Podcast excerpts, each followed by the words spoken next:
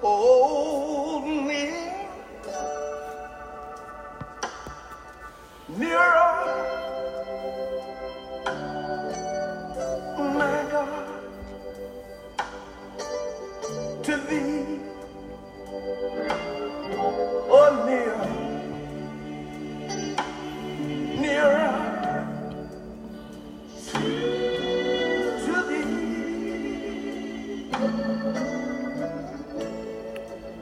Good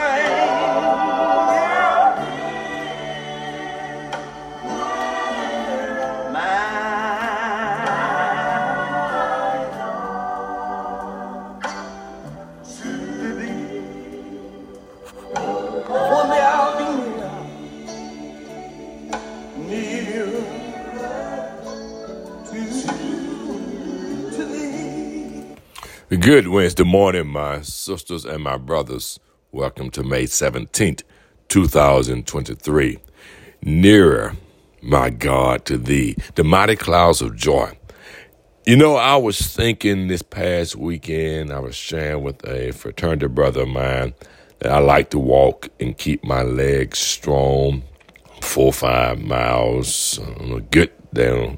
On a great day, I may pull off seven miles. Then we start talking about the upper body, and I said, I, I don't like to lift. I don't like to lift weights. That's just not my forte. And he said, the key is not the heavy weights; it's the number of reps. You can take light weights, just increase your reps. I normally like to do 10.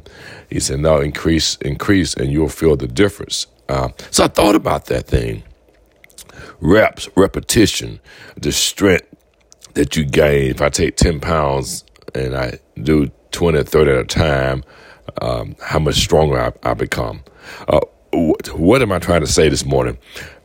We've been talking about being consistent this week with the Lord, and one of the things that I've learned uh, just from that analogy is that repetition and but repetition, the more reps, the more we spend time with God instead of 10 minutes with God, 20 minutes with God, instead of 20 minutes, 40, and maybe one hour per day.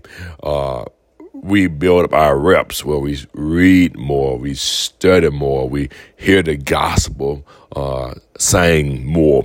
Uh, the more time we put in, the stronger we become. And that makes sense with anything marriage, school, the more you study and prepare, the better your grades will be, and the more the more I walk and exercise and I eat right, the stronger I become. So, your repetitions.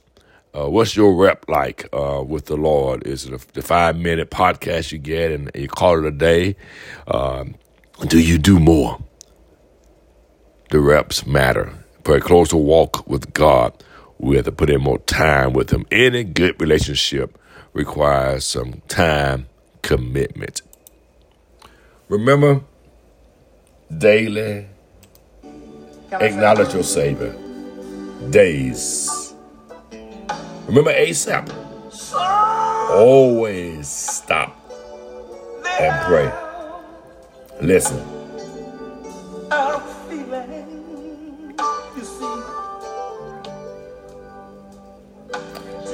there is a song. Our repetitions with God includes worship, includes our time, our talent, and our treasures.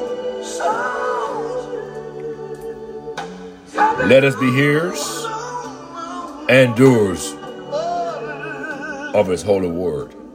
Check your repetitions, time invested daily with the one we say we love the most God the Father and God the Son. Have yourself a wonderful witnessing Wednesday, my sisters and brothers.